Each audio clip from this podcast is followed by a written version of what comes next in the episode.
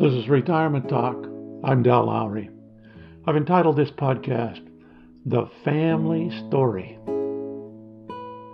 This huge elephant was dragging a big pole that they used right in the middle of the big top, which is what they call the big tent that a circus is performing in.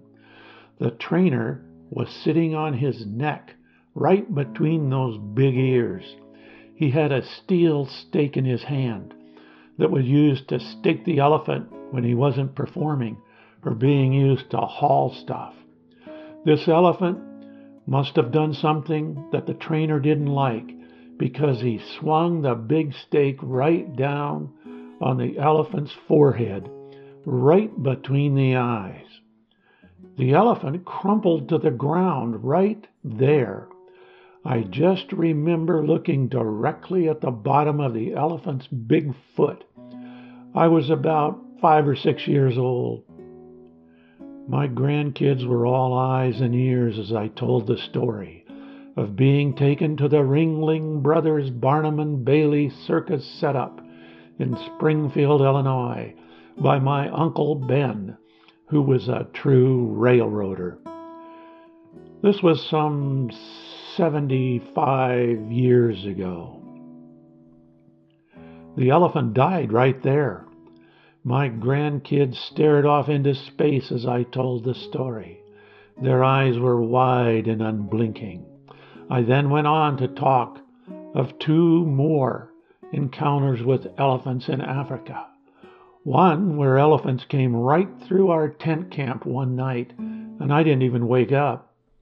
And one where a herd of elephants was blocking the narrow trail I was trying to drive a Land Rover down. It was amazing how quiet the kids were. This is what I would call premium time, premium family time. They were learning something about their grandfather, of which they know very little. It's important to share information from one generation to the other. Just today, the New York Times had an article about the importance of sharing family stories from one generation to the next. It claimed that this history gives stability and a sense of identity to children. This stability and sense of self control helps establish a positive psychological grounding that enables children to face realities of life. Soon after the studies concerning knowledge about their own family were conducted, the Twin Towers were destroyed. The researchers returned to the kids and found the reaction to the attack was much better handled by children with a solid knowledge of who they were and where they came from. Kids need to know where their parents met, where they were raised, and went to school. They need to know where their grandparents lived and what they did for a living. They need to know what it is that holds family together. This is where we retired people can flourish. We can tell the stories we can share with our grandchildren the historical anecdotes that tie a family together. We can write them down, or even better, we can tell the story in plain language with all of the inflections and nuances that bring life to the past. Of course, I love the sound of the human voice. You can guess that by my interest in publishing these podcasts. I have been a radio fan as far back as I can remember. I love to listen to audiobooks. I love to listen to poetry being read by the poet. There is something about the voice that reaches inside. Hearing Robert Frost's rough, rumbling voice. A boy could do worse than be a swinger of birches or Sandburg slide out that flatland tone from the central Illinois plain. The Poetry Foundation is one of my favorite websites, and they have an iPad app. It is so much fun to click on one of the audio poems available and let the story and sound soak through to your bones. The radio resembles an abstract painting in that certain elements are given to the viewer or listener, and they can and must fill in the details. Just how tall was she? Just how big was that mountain? How beautiful was the dress? How fast was the gunman? Just how sad did the young boy look? The listener keeps his eyes open and the mind going a mile a minute. It requires focus and imagination. For over 50 years, we have eaten dinner in the dark. We sit at a round table. We have two candles providing the light. We have no electronics playing. We talk. Our kids were raised this way in Alaska, and my wife and I have continued this ritual to this day. We talk. The story is told. The story of the day. The story of our plans. The story of our anger. The story of our friends. The story of our life. It all pours out across the table. The article in the Times ended with The more children knew about their family history, the stronger their sense of control over their lives, the higher their self esteem, and the more successfully they believed their families functioned.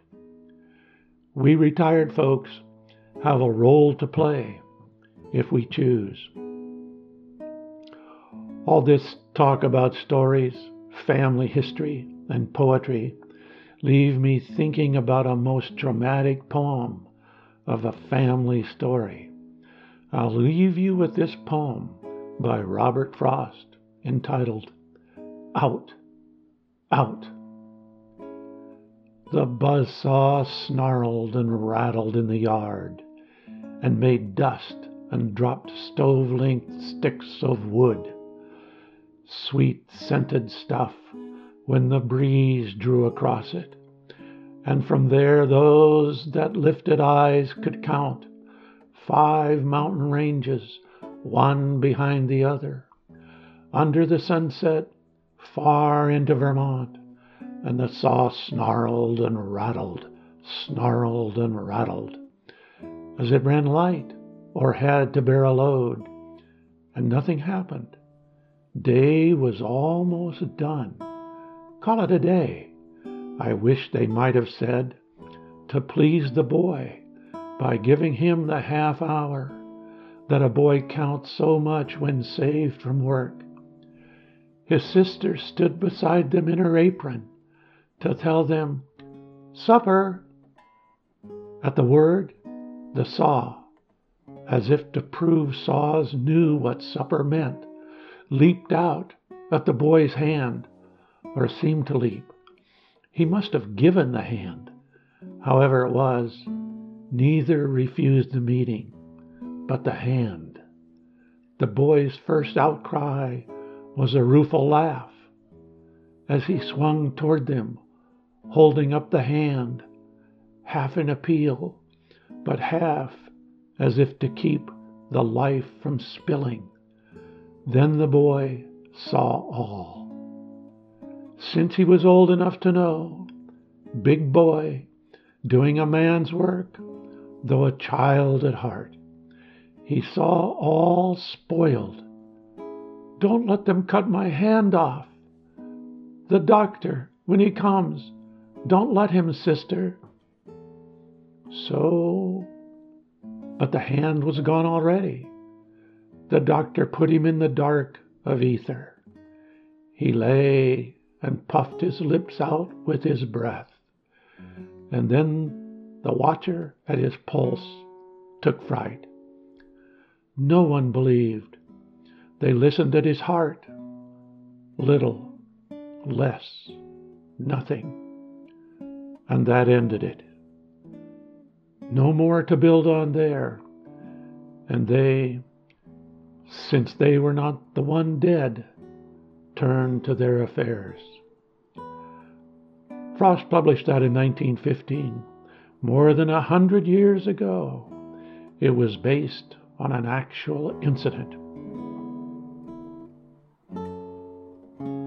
This is Retirement Talk. If you have any questions, comments, or stories to share, contact Dell at retirementtalk.org.